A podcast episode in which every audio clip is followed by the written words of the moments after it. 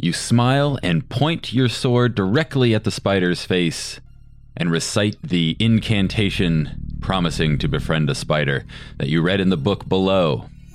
And just like that, the spider almost smiles and scuttles its way up toward you, looking sorrowfully at its missing limbs that you're standing on, but uh, nuzzles against your leg. What will you do next?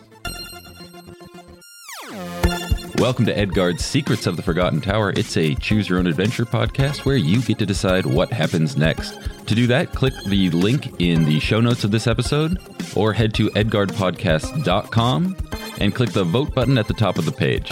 Edgard is produced by me, Sean Hildner. Music for the show is by Corey Dungeons. Check him out at coreydungeons.com, and I will see you next time.